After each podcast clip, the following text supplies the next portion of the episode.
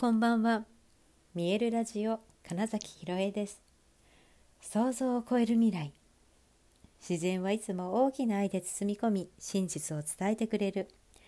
ネイチャーメッセンジャーをしております。はい、改めましてこんばんは。にせんにじゅうにねんいちがつにじゅうさんにち、見えるラジオ始まりました。はい、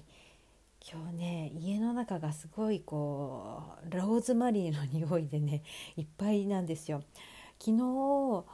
えー、っと遊びに行ったというかね、参加したイベントで、そこの会場のねオーナーさんが、庭で採れたローズマリーがって言ってね、箱いっぱいにあって、好きにお持ちくださいみたいな感じでね、まあ、それで持って帰ってきたのがね、まあ、水に生けてあるんですけど、まあ本当にフレッシュだから、本当なんか家中がいい匂いしてて、なんかすごい幸せな気持ちだなと思ってね、今違うこと話そうと思ってたのに、なんかふわって呼吸したらローズマリーの匂いがすごくて、まずそのことを話してしまいましたはい、あのね、今日午前中にえー、っと犬のあうちのねニケさんの、えー、っとお家でケアができるようにのトレーニングをね今受けてるんですね。はい、あの前のねミロさんが爪切りが本当に嫌いでね、すごいかわいそうだったんですよ。なんか伸びすぎるとそれはそれで怪我するから、まあ、その病院だったり、まあ、サロンだったりっていうので爪切りだけお願いしてたんですけど、多分ね最初の頃に痛い目にあったから。でちょっと手を持つだけで、爪をまだ切っても爪切りを出してもいないのにキャンキャン言う、痛い痛い痛いって言うみたいなのを見てたので、あのねそうそう今のニケさんはなんかそういう目には合わせないでいたいなって思った時に、あのお家でね爪切りとか、まあ、シャンプーもそうだし、えー、なんだカットとかもできるような、まあ、そういうえー、ことを教えていますっていうね方と出会って、はい、そのねラボケアさんっていう、まあ、ラボケアっていう会社をねやっている方が、まあ、たまたま会うことができて、それで今ねレッスンを受けてるんです。で本当にすごい丁寧に、えーっとね、絶対嫌って思わないように一個ずつ一個ずつっていうようなねレッスンをしている中で、今日ねいろいろとイベントをやっているんです。その前回はね、あの腸内なんていうのかな腸活、犬の腸活です。つまり腸内を整えると、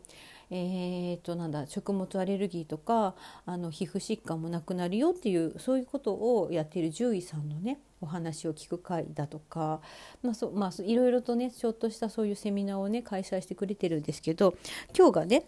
あのようやく今日の話になった。今日が、えー、と犬の犬のっていうか犬と飼い主さんのね、えー、とマインドフルネスをやってくださる先生がいて、で、まあ、その授業というかセミナーだったんですよ。でマインドフルネスだから、つまり今ここを楽しむというか味わうっていう感じですよね。で、まあ、瞑想もしたりだとか、えーととそのまあ、じゃあマインドフルネスって何みたいなお話から、まあ、その具体的に瞑想をしてみたり、あとは、えー、とだから犬とのってことなので、えーとねうん、なんかこう今ここで触れているその犬のうーんと毛並みの感覚を感じるとかね、あと例えばほら匂いを感じるとか、もう本当にねあの五感を使って、だから今ここっていうものを自分と、うん、犬と一緒にね味わうっていう時間を、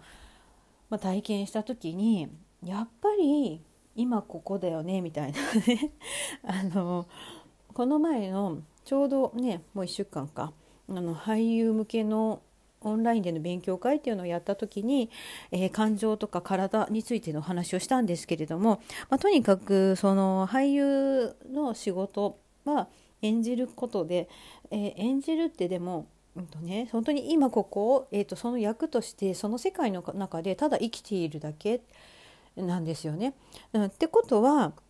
うんと、今私たちが生きているのと全く同じで、今ここしかないはずなんですよ。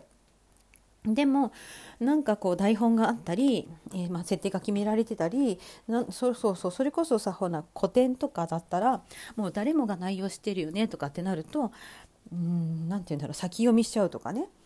うん、かま、あと構えるっていうかな、準備しちゃうみたいなことが起こるんですよね。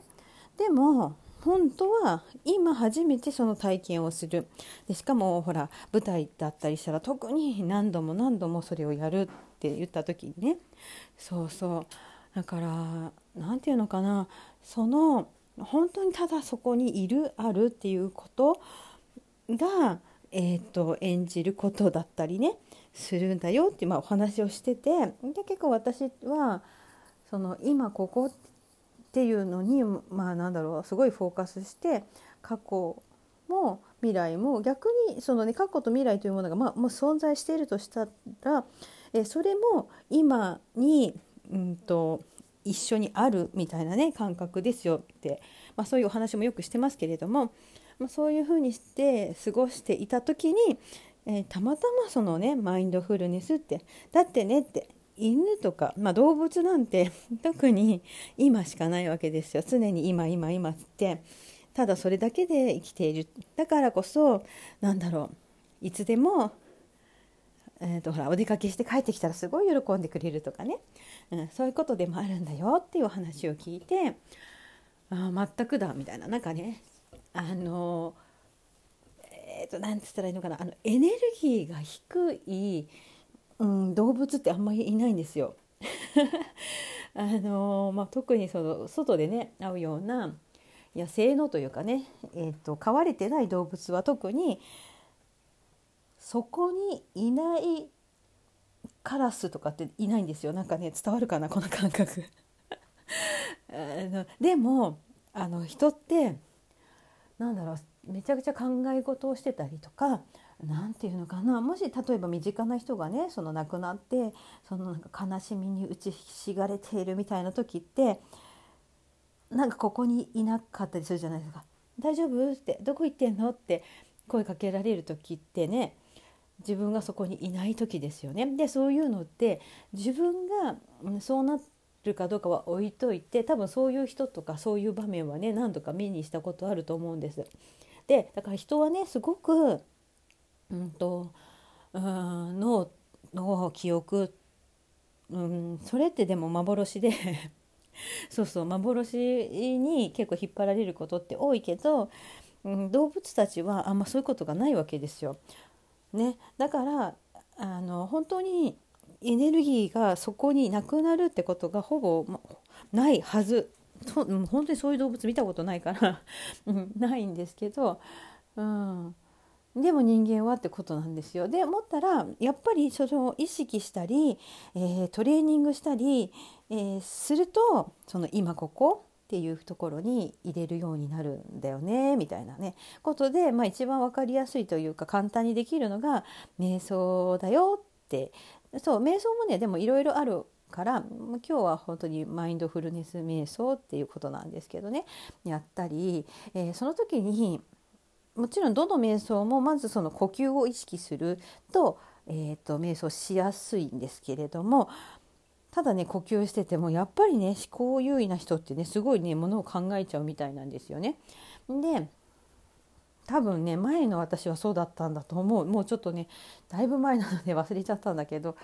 うん、だけどえっとねなんだっけ、その思考優位、あ呼吸とかに意識してるだけだと、うんと頭が働いちゃう人でもね、えー、私が本当見える体ほぐしでよく言ってるのは、自分で自分の体に触れることをする。それでえっとね体温とか、例えばもし胸に手を当ててたら、えー、なんだ鼓動、心臓の音とかをめちゃくちゃ感じようとするとするとですよ、考えないんですよ。えっとねこれすごい大事、大事なんだけどあんまりねあのね言ってくれる人がいないなって思ったのが、いいですか、感じる、今ね言いましたよね。自分のだから体の体温とか、例えばまあその心臓の音とかを感じると考えられないんですよ。考えなくなるっていうよりね、考えられないんです。つまり感じている間は考えられないから、いっぱい感じようとすれば思考は働かないんですよ。ちゃんと感じられてない時は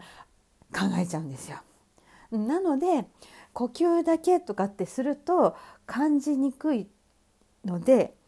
考えが浮かんじゃったりするんですけど、えーと、手をだから当ててとか触れてって言ってその体温を感じようってすると結構、うん、思考が止まって